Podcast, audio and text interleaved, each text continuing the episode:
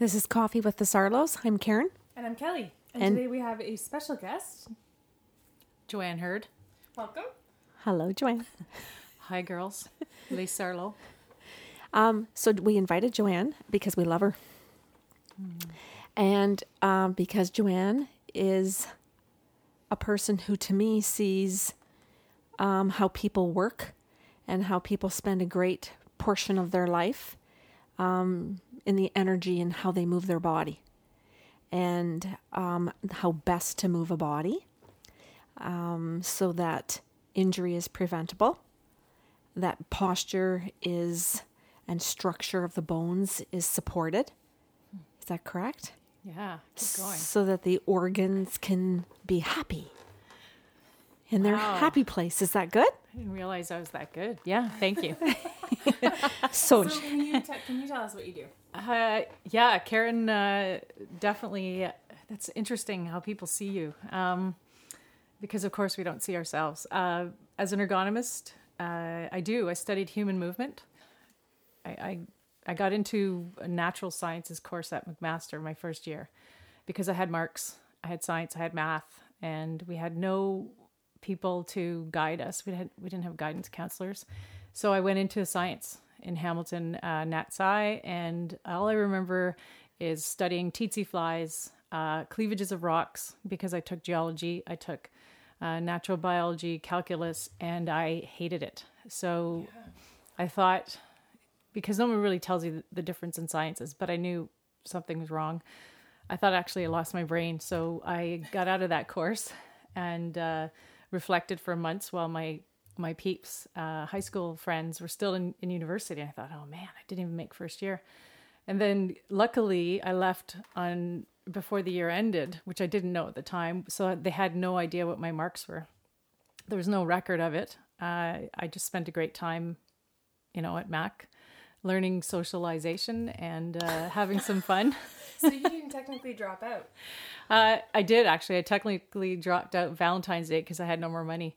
Uh, so that you know, I just said, well, I can't do this. I hate it. I'm I I I can't get marks, and I was really trying hard. So the, I spent a month just socializing and trying to figure out what is wrong, and left. And uh, so that therefore, in the end, which I didn't realize, they had no marks, no record of me because you don't finish your your two terms. So then I just reapplied in the spring as a to go back to university, and I applied to Laurentian and I applied to the Human Movement Program, and it was like night and day. I get into it, and I was studying really, really hard because, it, but it was anatomy, it was physiology, biomechanics, and it was uh, the the human science, and I just. You know, I, you know, you'd spend all nighters, but you wanted to because it was fun. It was lots, but it was fun, and I got through. And so that was how I got my human movement. And most people then you couldn't just get out and have a job. Most, I guess, 80% of my class, um, 32 of us graduated. We started with 150. Wow. wow. Yeah, because they, you know how they weed you out in university? Yeah. So I made it and without ulcers. It was great. My best friend, uh, she got out with ulcers. She's from Hamilton. I said it was because she's from the city. And you know, they we uh, you know, we get out and then a lot of people went two two or three of them went into med school and the rest went into teachers college. And I just said, I'm done. Got my I got my certificate. I'm to just go with it. And uh, so luckily I found a job at uh, Nautilus, which is now the Good Life. Uh, so, but it, you know, everything that's taken me here today as an ergonomist, it was all with human movement, but I didn't know where I was going. I just fell into what I liked, and so I was managing, and I was a fitness instructor at the Good Life uh, for a few years, and then jumped, got offered uh, to be a clinical kinesiologist at a physio clinic because I'd learned so much with working out muscles and, and functional, you know, it's functional movement, and that's kind of how it uh, flowed. Well, one of the things I think about when you're talking about this is how your mind is in a million places at all at one time. Yeah. And in today's day and age, would some people classify you as attention deficit? Yes, I've been called that. Okay. And I think about the fact that because you have that type of brain that multifunctions at lightning speed, it's allowed you and encouraged you and been the best part of you that gets to enjoy how you see human movement. Hmm. Oh, Wow. Nice. Thank you. I think that's way better than ADHD. And- Wow. well, well, and- Slightly. yeah. yeah, and I think about how so many people have different challenges, but ADHD seems to be just a great big slap on of a for a lot of things now. Mm-hmm. And I think if someone's listening that has that is like you, like I'll say like us, mm-hmm. Kinesthetic. Um, I like to say. how how th- the energy is just different, how they see energy, but how they see it at, at speed. Mm-hmm. Oh, yeah. Yeah. And that's movement. Yes, And that's a great connect. Yeah, Yeah, because I always saw it as movement, but I also knew I had a lot of energy in me. I also felt energy. And that's probably what trajected me to study the human body. And because if you're going to work hard at something, you might as well enjoy it, right? Well, you said so many things that I think are amazing uh, um, about how you've been able to accept who you are and how you've been able to sit in the middle of where, let's say, you're at a university and the status quo is you're supposed to get that degree. Mm-hmm. And you were able to say, I hate it. And mm-hmm. you were able to say, my peeps are moving on, but I got to figure out my stuff. Mm-hmm. Well, and, and I think it's really neat too how you even said that you had felt like you lost your brain. Yeah. And it wasn't what's wrong with me, it was something's wrong. And so instead of internalizing all of that, thinking, how come I can't fit, you went and found something else that worked for you.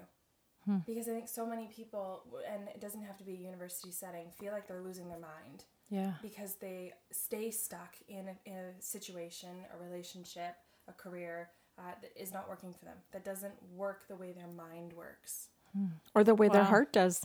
And and like interesting how you put your head and your heart together and a lot of people don't feel that that is something that's worthy hmm. anymore. That you have to put your head there and if you get money, that's that's everything. But that you've you've managed to put the two together and still come out with the same result as those people. Hmm. Yeah. That's that's interesting. Which means to me that you're living a more full life and a more joyful one. And yeah, I'm sure you have your headaches too. Mm-hmm. But that you are at least you're working at that. Yeah, yeah, I've always had an inner um, feeling, and I used to say whenever I made a change in career, because I've changed job titles um, probably five times now. Oh, can we hear them? Oh, okay. Is that okay? oh, sure. So the first, I think the first one, I was a manager at Good Life. yeah. So I I did that, uh, and then jumped me into clinical kinesiologist at a physio clinic, a very busy physio clinic where work injuries, athletic injuries, motor vehicle accidents Oh, cool. would just come in and we would try and heal them, get them back to functionality. So my job was, you know, the physios got the modalities and, and the actual injury fixed, and I would have to get them functional and get them back out. What's the difference? Oh, that's a big question. Oh, me. it's got to be huge. It's huge. Uh, I battled for 10 years in it, um, trying to show that I had, you know what, I can think, I have a mind. And we, we thought differently. They think more clinically. As I, this is just for me. Hello to all the physios out there. Um, who actually, a lot of them believed in me and just would let me fly. They gave me a lot of responsibility um, because they could see what I could do. And sure, you know, it was great for them, the patients. And uh, yeah, you know, you get a kinesiologist in there, they can help you make a lot more money, which sometimes is the head, which happens in business, right? Yeah. So I, I started to see that, but that was fine. But they let me fly, gave me full responsibility. Okay, so Joe, you you got to explain to me. I'm not catching this. I go to physio, um, and, and I have like for a huge portion of my life. So, uh, for one thing or another, because when you're trying new things and new jobs and stuff, you're always challenging the body. Yeah. Um, and I think it's, I think different people can relate to that. Um, so I'm going to a physio, and that physio, you know, does a little bit of stretching, a little bit of work, and I leave. And I know sometimes I feel good, and sometimes I still don't. Yeah. There are lots of times when I didn't feel any better after I left than when I went in. So, can you explain what what kinesiology does? Yeah, it's you know it's hard to. The, you the way I see it is, if you're going to a physiotherapy clinic, if they do have kinesiologists there, and now we're regulated, we're a regulated health professional, so we're legal on the books in terms of insurance. So it's just happened two years ago. It's taken us 20 years. So now, um, you know, we are credible in the books of the law. Um, but so think of when you're going in with an injury, you'll see there's two phases the way I see it. There's two phases. The first phase is immobility. You've either really hurt yourself, you can't really move. Um, so then the, the physio will take you from that zero mobility to probably 50%. So they'll do the healing part, they'll do the move the the joints if they have to. They'll you know which which helps the body get back to where the balance used to be and then but because we've been down for for weeks sometimes months depending on your injury the body has become so weak and doesn't remember how to function so it doesn't remember how to do uh, motor control how to get your how to get you walking again how to get that muscle back to tone and how to how to functionally get you back to doing your job or stuff you do at home so that's where a kinesiologist would take phase two. So it's going beyond the stretching. Yeah, we would do. We actually we did stretching. Uh, I did mo. I did some modalities. I could work on tendinitises because we're we're we have anatomy, but uh, you know, depending on the the physios, there's a there's a gray line between that. Um, smart people will. It's the person you're working with, right? If you have somebody who's intelligent enough to figure it out and know their job well, I can do a tendonitis. I have never. Sorry, Kelly. They know when to pass it off, is what you're saying. Yeah. Where their job ends and yours yours begins. Yeah. In all the decades I've seen a physiotherapist, not one has ever suggested kinesiology. Well, it's still Not, a- not for me. I've Yeah. never. I until I'd met you, I'd never even heard of it. And interestingly enough, you've suffered through actually um, a couple different instances where you have lost your mobility Totally. and not been able to function. in Totally. ways. In a, yeah, flat on my back for months. Yeah. And and yeah, and, and depending on yeah, and some clinics have them and some don't, depending on on you know the the practitioners. But luckily, I- I've luckily st- stepped into awesome chi- chiropractors and physios who saw what I could do, and you know, it helped them in the end too, right? So can you keep going? Like I'm, I'm This is interested. third job title, right? We're gonna go on. Oh yeah, Yeah. their job title. So clinical kinesiologist. Oh, right. Thank God Kelly's here. Uh, yes. Keep us old chicks in line. So we're at number 12. No. Um, thanks, Karen. You, you and I can talk about that later. Did you mean the old chick comment? No. um, so that after clinical kinesiologist, I, I, I was there 10 years and I was losing my spirit. That's, that's what I started to feel. I was 30 years old, worked hard or 32, I can't remember, but I was so tired after working for a day because literally we were touching and healing people all day long who were in pain, who are, which you two certainly know a lot about. Um, so then I remember, you know, the last couple of years I was losing my spirit and I said, I'm 32. I shouldn't be this tired. I was losing my chi or whatever, ever, because I've always tapped into that gauge. So then I decided, I, I saw the ergonomics, um, you know, because I would take worker injuries at the clinic, get them functional, do their testing to see what they could lift, what they could pull, what they could walk, to get them back to their functional abilities of work essential duties. So i was doing that getting them back to the work. And then a couple of times i was lucky to get out and get into some um, corporations in north bay and actually see them on the job and get to their job site. And that was ergonomics. That's when the physical demands analysis and functional abilities and occupational health and safety started opening up in my mind. And i'm like oh i really like this new stage because uh, that was the prevention because really if you don't look at how they're moving at work what they're doing at work, they will come back in injured. Because I would see the same people come back year Yeah. after year back to the clinic because we hadn't been able to change the high risk of movement at work. So then I, I started delving into my own private consulting. It was called Kindu Consulting. And I, I branched out part time and then it was time to fly and I just jumped and I just started working on my own as a consultant, doing ergonomics, functional abilities, whatever fitness. I was doing some fitness training with people privately. I did some company stuff and did that for a year. So then I was my own little entrepreneur, lost almost everything my home, you know, because I was just pulling out of RSPs, but I was having the time of my life. I was working 17 hour days, which you two can understand. Yep. They're still working seven. No, they work 24 hours a day, actually. It's true. You guys, uh, yeah, you're amazing. I just want to say that. So that's, uh, yeah, and I did that for a year and had the time of my life. I was free. And then I remember I was getting a little scary. I was at the point where I, my roommate, I still had a roommate, and I thought, I think I'm going to lose the house. Like, this is getting bad. And I had a 10 year old Honda. And I remember just saying, I could live in my Honda. and I did. Because you loved you loved work that much. I did, and I knew I was I knew I was doing it, and it was money. But you know what? I, I was pulling out of my RSPs. Luckily, I had a little a little bit, and then I just and then one day a friend a friend came to me and she said, "Joe, have you seen this ad in the paper?" Because literally, I was I was looking and it was breaking my heart. I was literally going to have to put up my house for sale, so I didn't know what Plan B was going to be.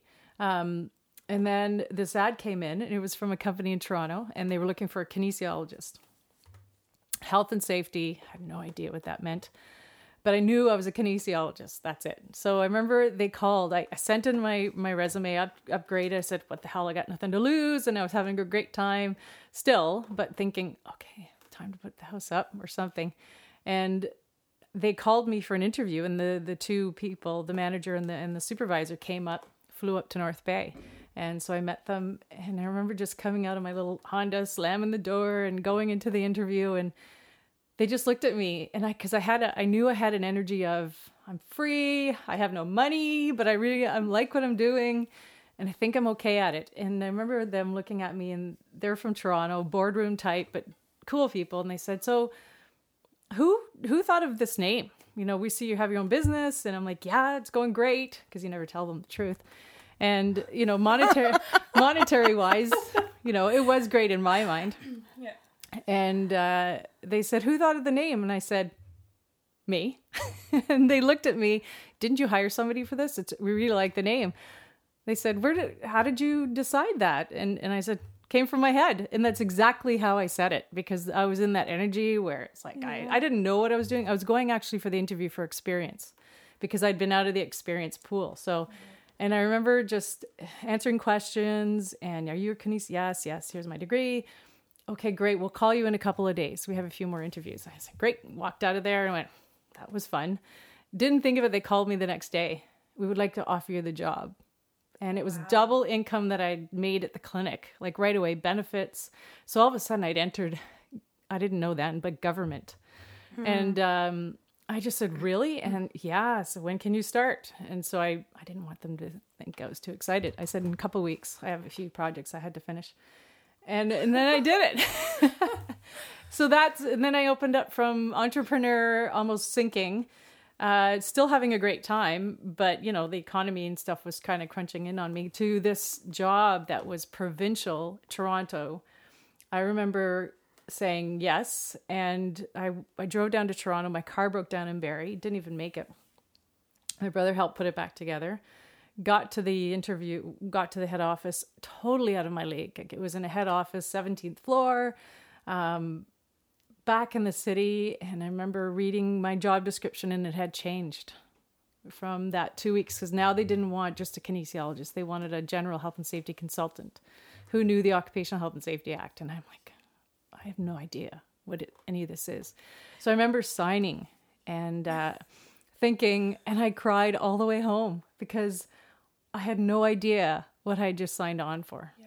Yeah. So that was my fifth career. And uh, yeah, and so I went from a generalist to now I'm a specialist, an ergonomic health specialist. So I got back into my my forte, but I had to learn as a generalist, which was huge. I didn't answer the phone for months when clients would call me because I worked as a Northeast consultant for um, healthcare. So every hospital. Didn't answer the phone. I didn't. Didn't want to deal with. I waited. I, I got you know this is how scared I was. I was totally out of my league. Honesty. It, you know, and, and it, it's funny now because it was scary and I cried for a long time and I was scared because so then, but luckily these awesome colleagues from Toronto saw me because we had to go down to board meetings every month and I would just, who's this girl from the North, you know, and I'd say, I'm from God's country and I would just say it and, you know, it's in a boardroom. And, but I think they liked, they loved my energy, which I found out later. They just loved it when Joe Hurd was coming, you know, so uh, there were 30 of us that got together every week, every month. And luckily they saw in me that I was a good person and I and I'm smart. So they took me under their wing and um, just said, and I buried my head for three years. And so when a client would call for these questions about law, about you know policies and procedures, um, it got me from here as a as a you know clinical kin to huge. And I would look it up and I would read and I would study and I call my colleagues and they said just call, we'll help you get through this. Then I would call the client back with the answer. It's all in how you say it and then I would, you know, then follow up and visit and learn as I would go. But I was they they took me under their wing for three years, wow. which was amazing. And literally, I was so out of my league. But I said to myself, "You can learn anything. Mm-hmm. We mm-hmm. we can learn anything." And my energy was, you know, I was scared. It was a different energy, but it's I 14 years later, here I am. Well, I think it's interesting about how when we're scared, some of us stop. Yeah. Like not answering the phone. No. Yeah. yeah. You yeah. you can stop. You can yeah. still get through it, right? You can figure out how I figured it out. You know, yeah. I can I don't have to answer them and tell them the answer. I can just let it pick up and then I would study and figure out and call somebody, get the answer. And then yeah. they never knew that I had no idea what I was doing. Well, you're talking about a life skill. Yeah. Well, and I think it speaks to the fact that you don't have to have the answer right away. Exactly. Right? And, and it's okay, even though you weren't in that place at that time, to say, I'm not sure, I'm going to find the right person or find the right information and get mm-hmm. back to you. And I think that that honesty that I speak of about you, because I know you now and today, um, you can easily say, I don't know. Yeah. And, well, and be okay with the humility of not knowing, but mm-hmm. still having the excitement of, well, I, would like to learn that. I'd like to find that out. Sure. Well, and that, that's the thing about people that have to know everything if you have to know everything, then you're feeding your ego, but you're missing opportunity. Yeah. To, to, to learn or to get excited or to feel a different emotion. Now, okay, now can I bring up a, a really cool thing that you and I have talked about on a personal level? Mm-hmm. Um, I'm sorry, not on a personal level, but just not on a podcast. Before. Yeah. um, because it kind of ties into what we are talking about about stopping and not wanting to move forward and, and feeding that ego. You had talked about going into a workspace, and I won't use names or anything, of um, having to adjust and see how this woman was working and you made one slight adjustment and mm-hmm. it was kind of a freak out. Do you mind talking about that? Sure. You know even to this day uh, you know and i never get bored. I love you know, I, I think the one thing i one has you know about my hazard about my job is is driving a lot because i had i have the province except for northwest ontario which is fine. But still to this day i go and do assessments and office ergonomic assessments have become huge um, right now. I'm getting a lot more calls um, because people are sitting. We're sitting, we're staring at light bulbs, monitors, um, and it's starting to hurt the body because the, we're not moving, and the human needs to move. So one one uh, situation which blew me away. It was just a few months ago. Uh, I went into a client uh, within Ontario, and you know they asked me to to see one of their um, female workers, and she was in management. She was in you know um, a higher position. So I knew, you know, there's stress involved because I look at, when I go in to do an assessment, I look at five parameters. And um, as soon as I got in, uh, and I, it's good because I, I've always been able to kind of read energy. I don't know if I read it or I feel it. So whenever I go into rooms, whether I'm presenting to 100 people or I'm sitting across from somebody in their office trying to help them reduce their pain, I get the energy. So as soon as I walked in, um, she she had closed the door and she had a big list of things, and so I knew, oh my goodness, this person, this is this is high anxiety. This is not just about physical movement and non-movement. It's a, I, a lot of my ergo assessments. I call them psychosocial because it is part brain, mm-hmm. part body. Um, so this this woman, she's she was in a position where it was like the old typewriter position, ninety degree, straight back. Um, she was working at a computer um, but she wouldn't she wasn't moving. She was in a straight upright um, arms you know the, the mouse was placed far away. So yes she was having shoulder problems. So what i did and what i do is is teach them the science right to sitting. We should not sit at a 90 degree angle. 100 110 degrees extension in the low back um, reduces the stress and the load on our intervertebral discs which is you know, it doesn't sound very interesting, but over time. Where are those discs for those of us who don't oh. know? Sorry, I went into my geekville. No, it's uh, okay. Uh, yeah. It's just that when I'm thinking, okay, do you mean my lower back or do mm-hmm. you mean my neck? Yeah, lower back. Because people are going to say, oh, my butt hurts. Oh, mm-hmm. my low back hurts. Yeah, yeah. And when I'm look thinking at discs, I'm actually looking at them. You can see my mind, can't you? Mm-hmm. I'm uh, visualizing it right now. It's the lower lumbar L4, L5 in between your vertebrae. There's those that cushy material. It's called an intervertebral disc, and it takes on a lot of force and and, and absorbs shock. Um, but force when you bend that lower back in a position at 90 degrees, it's a lot of force on it. Um, so people don't realize that when they're sitting because the back is happy and neutral standing. But then again, you can't do those things all day long either. It's the mixing and matching and moving around. So so I saw that position and I said, um, you know, one thing I'm really going to help with your the movement in your back, even her shoulders, everything, because if you're sitting up at a 90 degree angle straight in, in a sitting position for a long time, the chair's not doing the work. It's your it's your musculoskeletal system. All your muscles are holding up your skeletal system. The average head weighs eight pounds. So you think of holding that bowling ball and you're putting all that stress on your small neck, shoulder, back muscles. So then I just tilted her chair literally five degrees because I knew I could feel her anxiety. And I, and I said, now how, do, how does that feel? She panicked. Um, and I've never seen that. And I said, Oh, are you okay? And she said, I can feel my neck. I can feel my neck muscles. And I knew what muscles were working because they actually were starting to do what they're supposed to do normally. But she had been so scared to move from 90 to 95 um, degrees extension, which is really minimal because I like to feel how they people can adjust. Some people I can flip them around like YouTube, no problem. Um, but when I did that, she high high anxiety.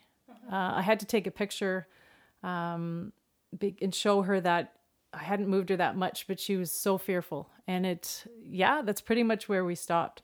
And then I had to just kind of talk to her about movement and just standing up. If you're talking on the phone, you need to get out of that position because it's it is hurting her. She, you know, and she was very, very focused on her illness, which I tried to minimize because I, coming from a clinical background, I, I can just, I know, which is a really beautiful thing. And I said, oh, ten, you know, tendinopathies. Oh, I did those all the time. Yeah, yeah, no, this isn't going to hurt it. And so I let her know that I, I worked on injuries for 10 years.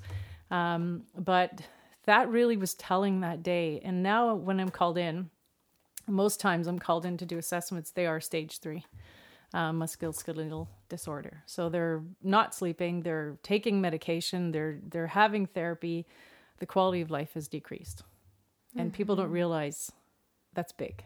Oh, that's huge. Well, and this is something that I find really interesting about what you do in relation to what we also do. Because so many people will say, oh, we don't have your gifts. We, we don't do what you do, yeah. referring to the two of us. Mm-hmm. But having spent, having been fortunate enough to spend so much time with you, talking about what you do, it's so closely related uh, in the way hmm. that you read energy, in the way that you walk into someone's office or you know office space with you know these any these work environment, people, and you not only watch the way they move, but like you said, the psychosocial portion where you're watching how panicked they are when mm-hmm. they have mm-hmm. to give up that slight control of a 90 degree angle, mm-hmm. and how mm. you know intuitively that oh my god what does your home life look like look like if you can't even give up not five degrees yeah wow thank you I, what do relationships look like by five degrees yeah right. that's a great question yeah and that's exactly wow. what i'm saying because you sit there and it's like wow their home life must be terrible and, and i don't mean terrible as in judgmental but just difficult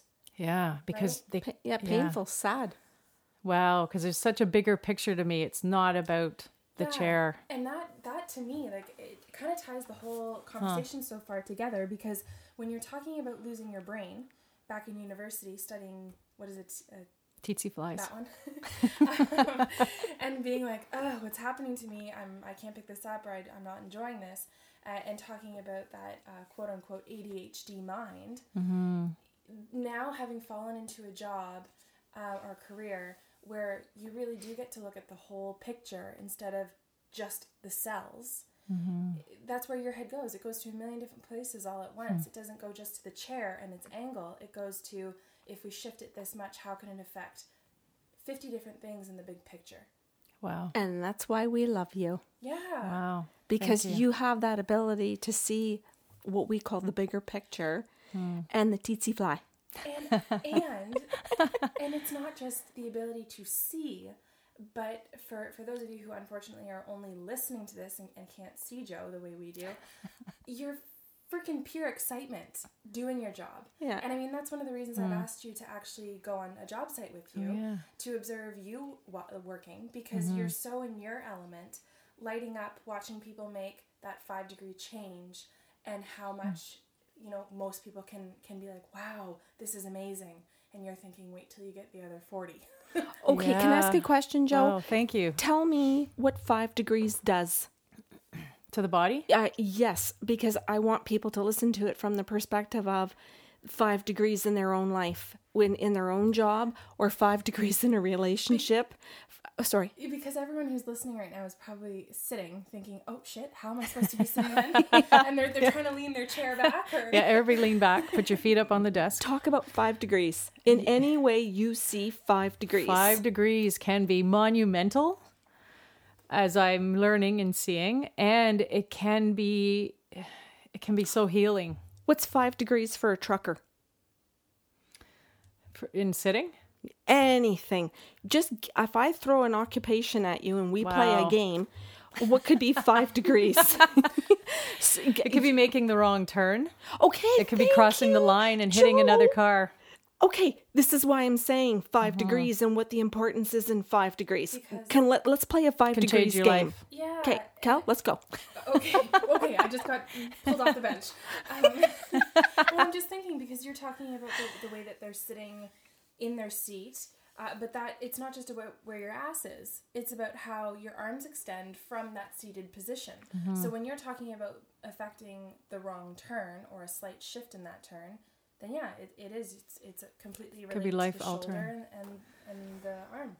Give me five degrees for a doctor, Oh, surgeon. a surgeon. Oh my goodness! Oh, it could be your life. Um, it could be whether or not you have feelings feelings in your legs. Uh, yeah, it's whether huge. they can whether they hit a nerve instead of yeah, something else. If you cut a nerve as opposed to uh, a tendon, okay. yeah, if you cut a nerve, you've lost uh, any ability. Well, and I'm just thinking, like, I know you're. T- are you referring to the people on the table? Yeah, Okay, because when I when you said how what does it do for a doctor, I know my only reference is Grey's Anatomy, um, but Great most people show. will connect with that too.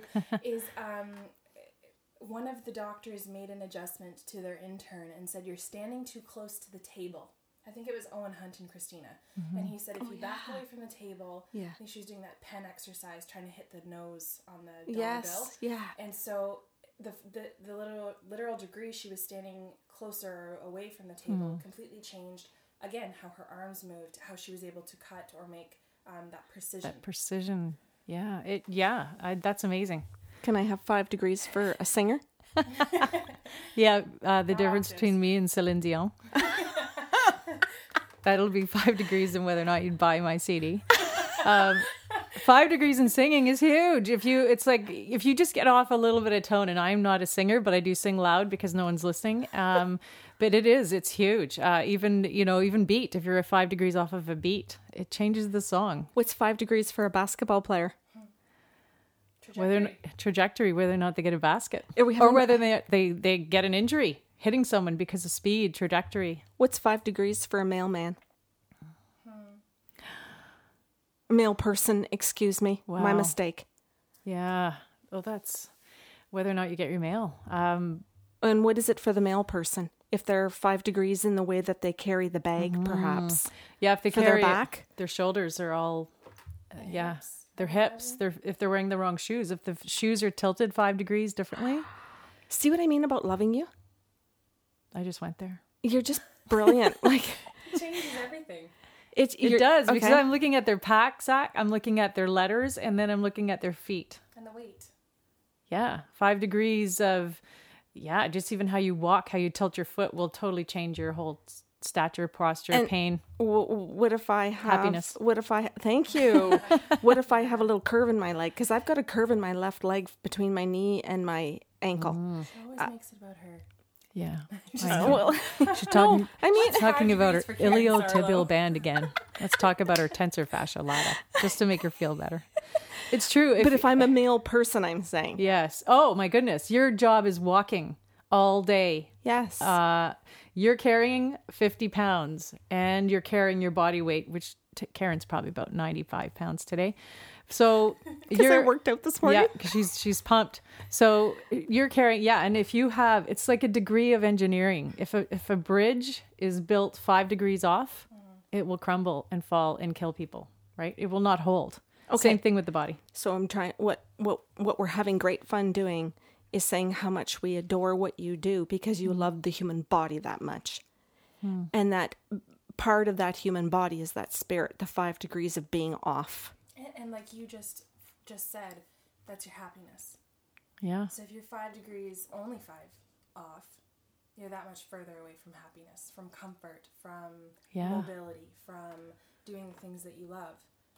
Yeah, and I think, you know, sometimes I, you know, I would hate to sound like it's all about me, but Karen just did that. oh, that's right. You're okay. now it's about me. Um, yeah, and you know it's interesting because I can fe- I would I would feel things in my athletic days, playing soccer, doing activities like all other people, but I could feel, and I would say things like I can feel the blood pumping through my legs, mm-hmm. and they would go right, and then but I literally feel whenever my muscles when I work them hard, I literally had this feeling that nobody else could just they just wouldn't feel it.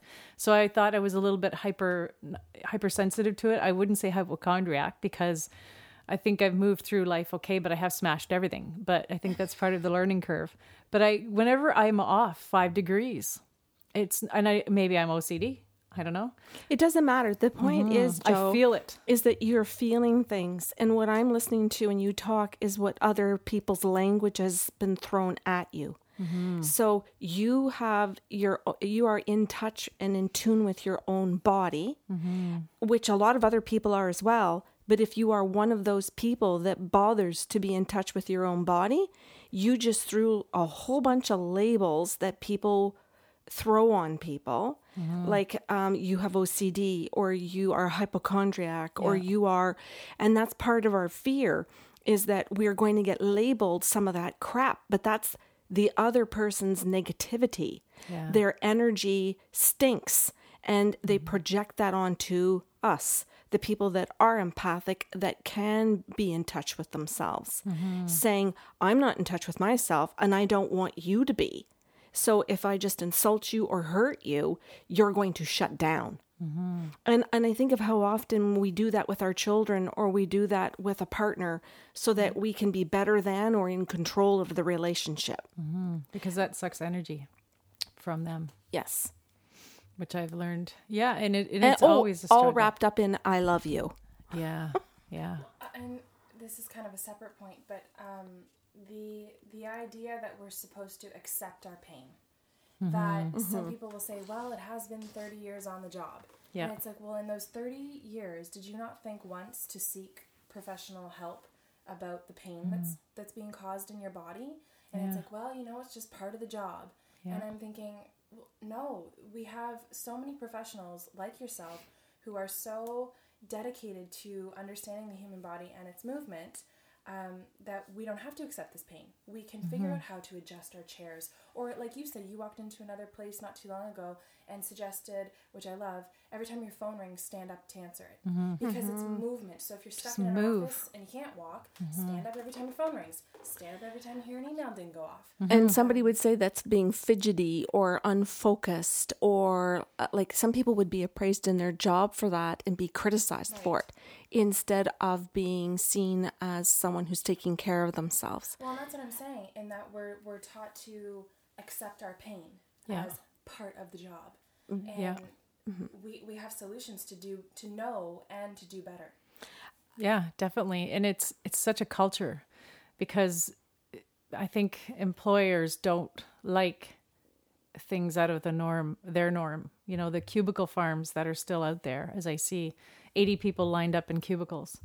Um, work can be productive and fun and people will leave healthier if we just changed it up. To this day uh, even in my own employment now that you know they've hired me to do this job yet it's ironic because i still to this day have to prove myself and teach them how to make their lives healthier. Uh, and i still get I'm, I'm getting a lot more you know great after you know seven years in this location people are starting to change but it's a it's a, it's yeah it's still a struggle because people don't you know they get scared especially management senior management. They get scared because oh boy there's they lose control. They're losing control of you if you're standing up and dancing or if you bring your yoga mat and do a shavasana just give your back a break for 10 minutes uh, which i did all the time which is why i got my home office back thank god. Well, there's your answer. yeah i was in an office for two years and it was an interesting experience. I, I literally lost, lost my mind again um, because i was as my colleague in the same office and she was great but she said joe heard you're like a wild animal in a cage. Because she saw how i moved. I just moved as joe moves in joe's world as you guys have been in my world. And it was healthy for me and and that's the way i functioned and i could do any job well with with movement and fun. But i was pretty much a freak uh, for a while and i'm like no. Luckily i have some heart now and i'm old enough to know that i'm a good person and i'm not a freak. And and i in in you know it's okay. But those people to this day they really respect me and they see that they're starting to see the change because they're starting to do it. But it's taken me seven years. Well, You're talking about human nature right there. yeah. That's something that can. I just read um, a book, um, "The Art of Thinking Clearly," and how how much the author refers to the fact that the negativity is what wins, is what what is strongest. So if you want to, and it's a marketing book. So if you want to market your business, you market through fear. You market through selling that your product or your service, saying and putting fear into people to drive mm-hmm. them to you. Yeah. Instead of offering them a positive statement, you offer them a negative one, yeah and that it will always win over the positive statement. Is that like human behavior it's, it's just the Yeah. way their, our minds think right Yes. and marketing is all over it because look at the news Well, and, and fear stimulates. I have to survive. It kicks you into survival mode. So if I'm Yeah. being told that I can't live without this, Yes. then I better go get it. yeah yes. Yeah, that's right. And you know, yeah, and I so see that in your in what you two do. Thank goodness for what you two do. Um, because why should people suffer with you know their thoughts and feelings and and wanting to talk to others who aren't here when they have you? Like, you know, it's simple. Like you're professionals. We're all professionals and some of us just listen a little deeper and have gifts which I didn't know I had a gift. Um, but I knew I was good at it and I, and I knew my spirit and I know what I feel like. But, and that's what makes me keep going. I don't know what, you know, what's going to happen, but I, I do these, you know, it's never boring. I go into these little places now and I just, I have such a great time and I leave and I go, I'm still supposed to be here because we do have a lot of minutia in, in the work world, but I make it, you know, what I can. And so far they're letting me. So it, it's good. And I do make a difference out there. Joe, you said something earlier. Um, you you just, you made reference to the fact that you still have to prove yourself all the time, mm-hmm. And and that resonated with me because um, it's something that I have to do, as you know, how Kelly and I start Yeah. the beginning of every session saying every single thing we do, Yeah. and having to ask for permission, and I think of how exhausting it is. Um, and Because you're you're- pioneers. and you're you're talking about how you have to keep doing the same thing, explain what you do, Yeah. get permission.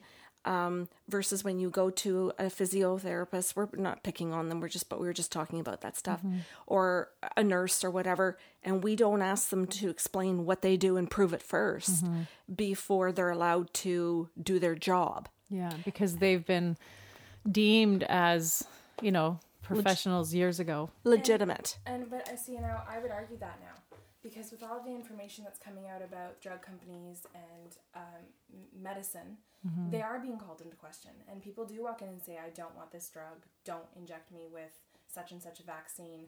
Um, they are being asked to prove themselves. They are being questioned a lot more. And I'm not. I don't say this in defense of them, um, but I am noticing that where we thought at one point that doctors weren't questioned.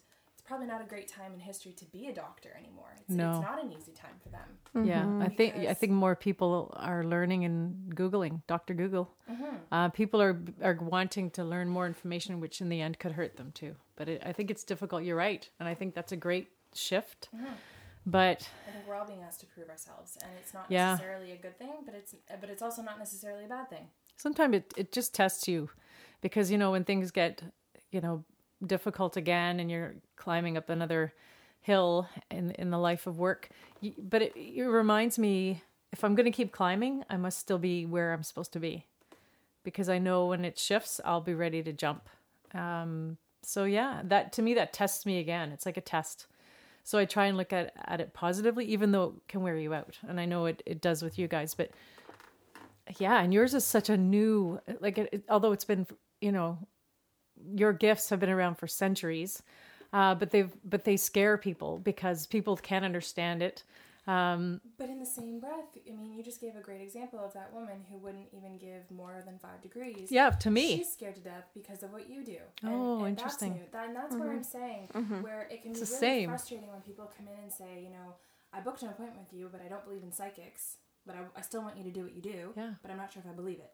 And so they, they kind of you know step backward and forward with us. They're doing the same thing with you. So mm, That's what I was trying to say earlier. yeah, oh yes, thank you. Yeah. It's not. Yeah. I don't. I don't think it, it ever. it's we're the same. Yes. Yeah, and I was just gonna say I don't think it's ever personal because mm. in this world with all of the new information that's at literally at our fingertips, um, what we used to believe, everything has been called into question. Mm-hmm. When we thought that sitting was a good thing at one point, that sitting was something proper, that ninety degrees was a was a great.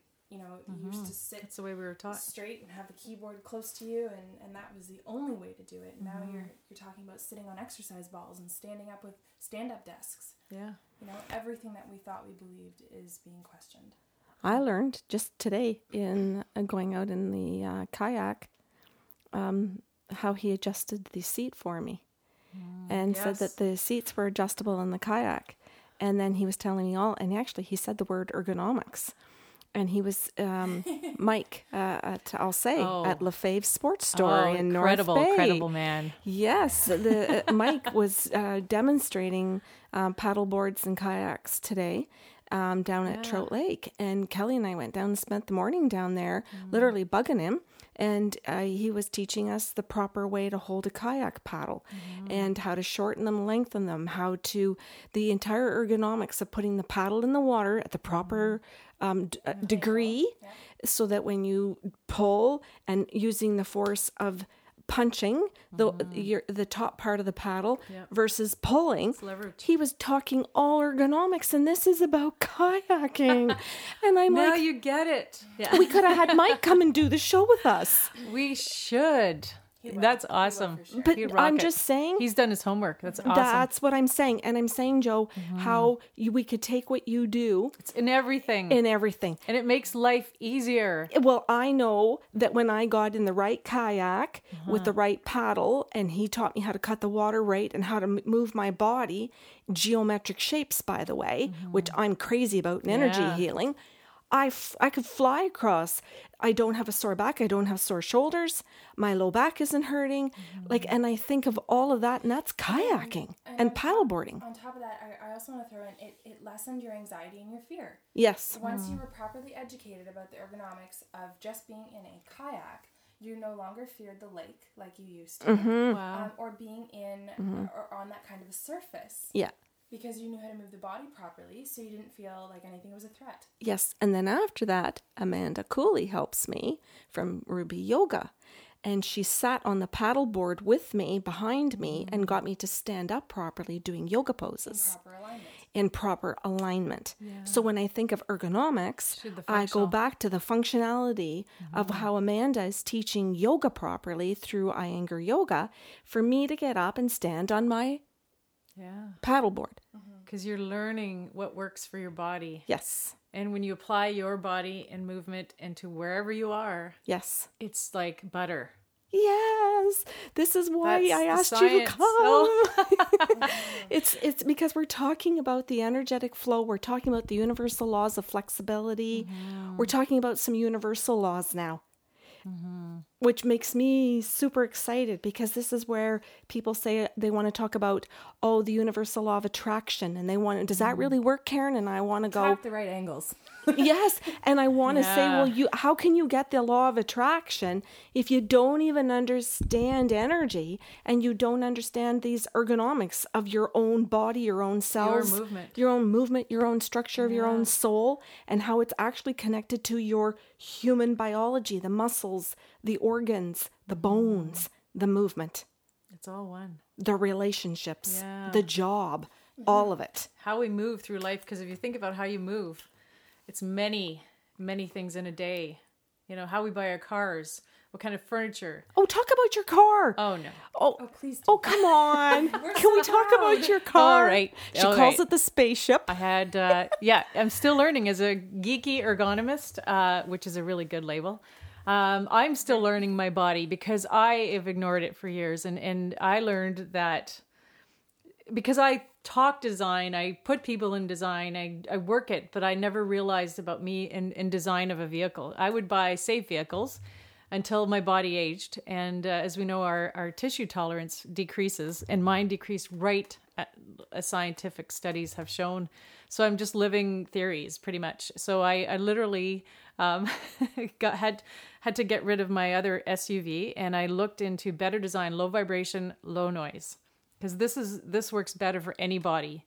Um, but sometimes we we feel things as the body gets older, and it, it d- can cannot take it. Uh, they can't take all these elements. Um, So my body can't take my own car.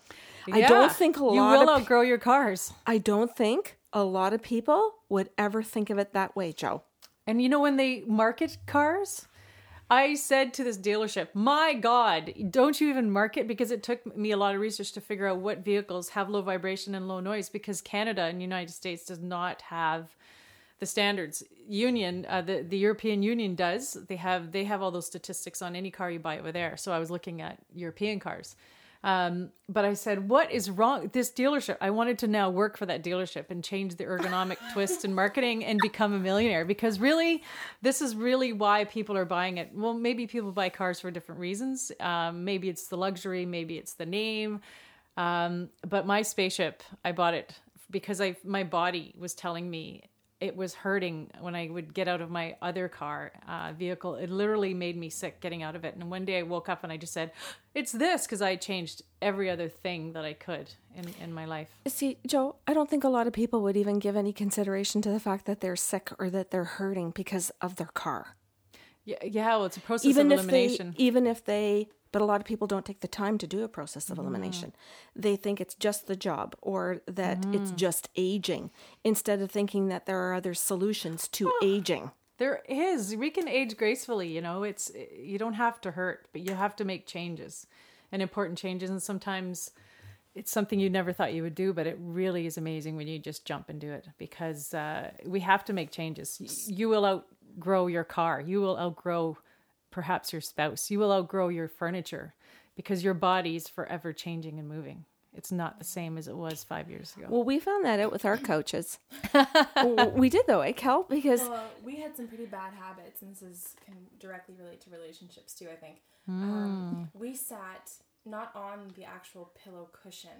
We would sit in between two of them, and so our couch really had an, a horrible I'll say Sag. divot or sag. yeah. but it was cushy at the back yes. and because this was one of these nice plush couches i'll Deep call ones. it deep Yeah. it was too too my legs would never touch the ground look at because i'm five one Yeah, she look- looked like a four-year-old sitting on our couch. You know, where Yeah. her legs Yeah. stick straight out. exactly. So my le- my feet wouldn't touch the ground.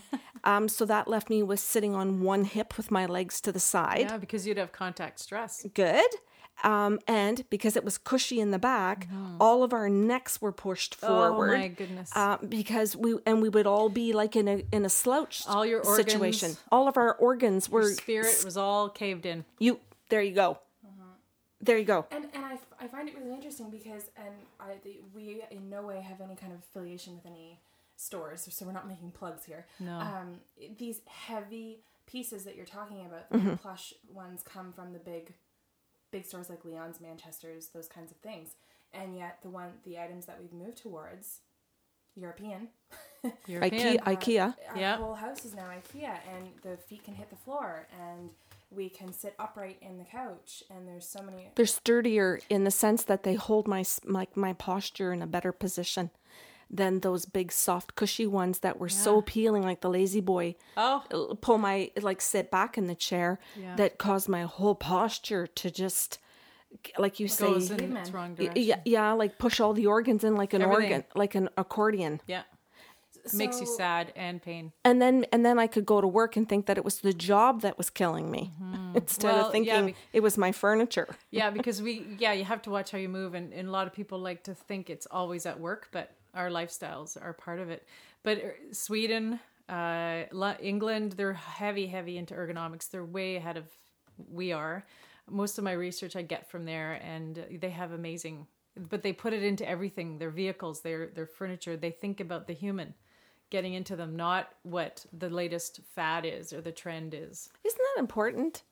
Like what you just said, they as a group, meaning Culture. the whole the culture. culture, thinks of the human first. They do. And, and it just blows my mind that we're supposed to be on this continent of the superpower on the planet, mm. and we still haven't managed to put the human first. No, the human is always. We put the ego first. That's Yes. damn for ego, sure. money, and power are first. Yes. Uh, well, yeah, and, uh, and I mean, our continent has put us to sleep. Yeah. Like, Yes. They've literally put us into comfier beds mm-hmm. Yeah. and couches that you can literally sink into and not get out of. So we're a culture of Netflix. And weak comas. And we come. Yeah. That's a whole other issue. Yeah. But yeah, It's yeah, and and it's a simple thing. Um, yeah, it's it's but it, as long as you can listen to, you know, pain is a good thing, but only if you pay attention. You know, and Can you- sadness is a good thing.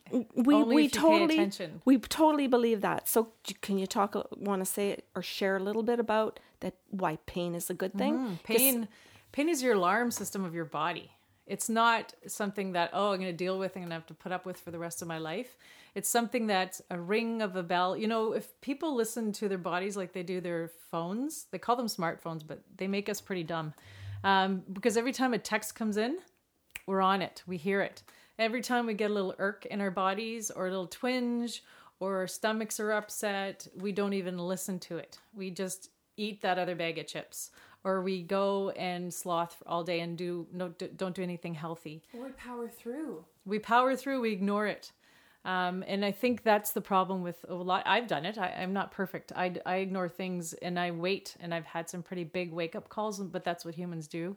And they've really waked me up. And that's what made me do the big changes. Um, so, and yeah. we, the often hear we don't when we're as medical intuitives, and I ask for permission and say, "Would you like medical information?"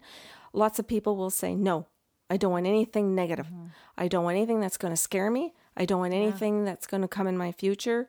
I don't want to know anything. I'm a worrier. Um, I'd rather not know. I'd rather stay under the covers." Five degrees. They're, uh, Instead of th- saying, they they're Yeah. only comfortable with what they do know. A lot of people aren't. They're so we get caught in our little cocoons, but it's good to fly. It's good to j- get out of it. Um, but any whether it's pain, whether it's mental, um, you know, illness, anything. But when things are off, it's your your bodies are very smart. We're very we're still intelligent beings, but we have to start listening to us, our, our bodies, not TVs, not you know, be just be quiet for a while. Your body will talk. Joe, what happens in the brain?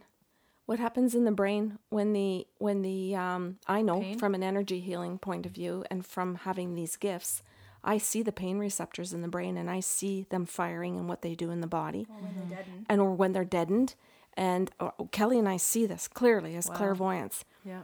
But can you I just want to hear what you see and what you get or what Chronic any pain.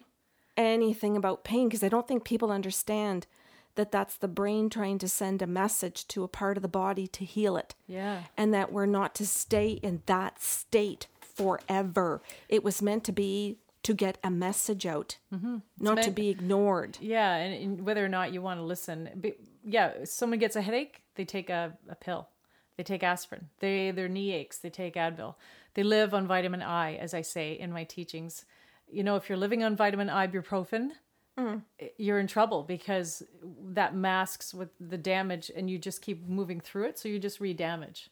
So when I see pain, I see it as a okay, we have to listen and move and get some help change things up and then the pain will go away because the body adapts the body's amazing. But if we ignore it it becomes chronic.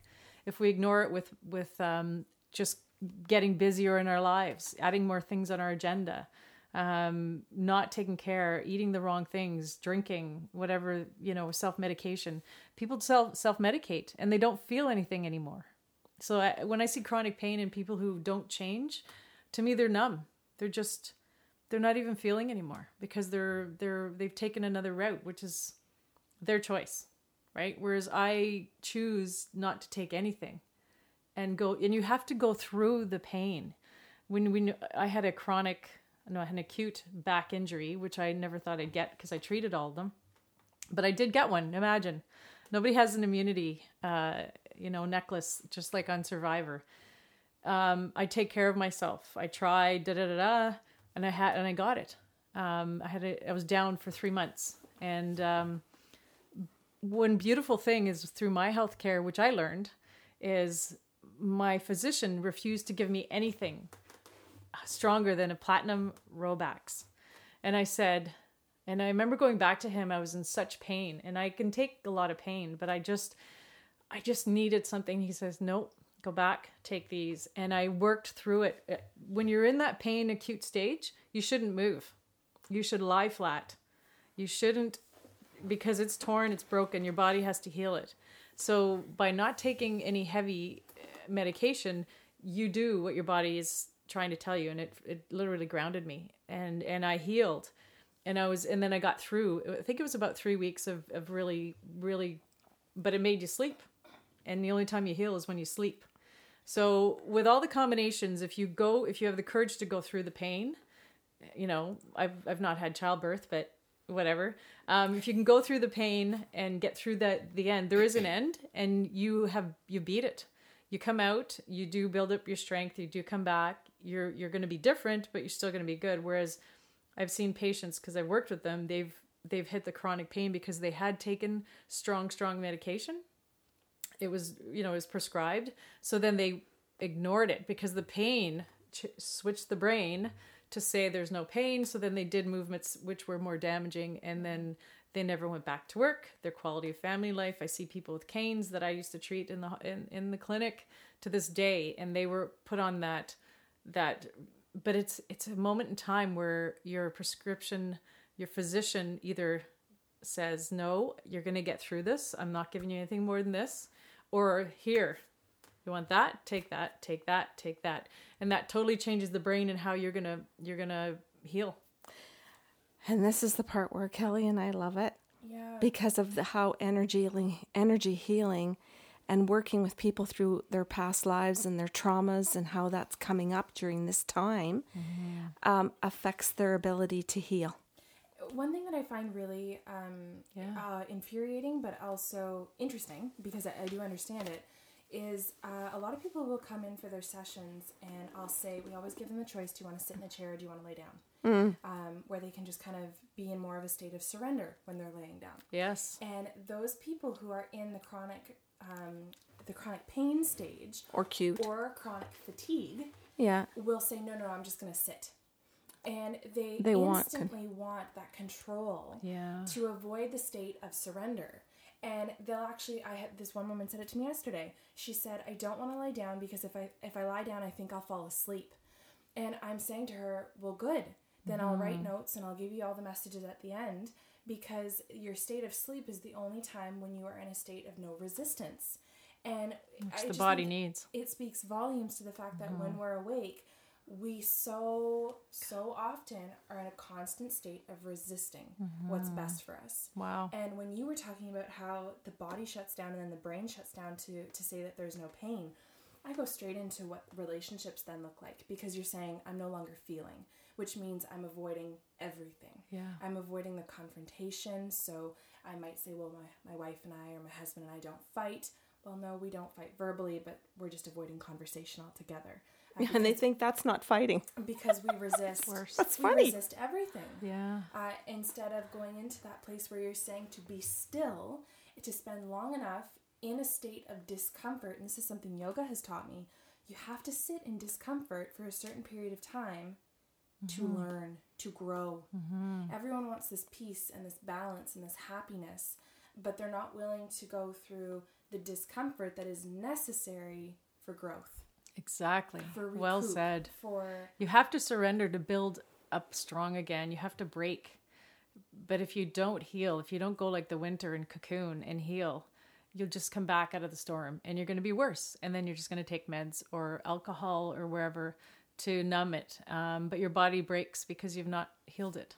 And it takes us, just takes, everyone's different. But if you can have the courage to do that, and, and you guys are awesome with, you know, the other facets, which I've been, you know, very very lucky to have found you both because they're that totally helps with all the energy and the healing as well. Because uh, you know I can talk physical healing, but everything is connected, and it really works if you surrender.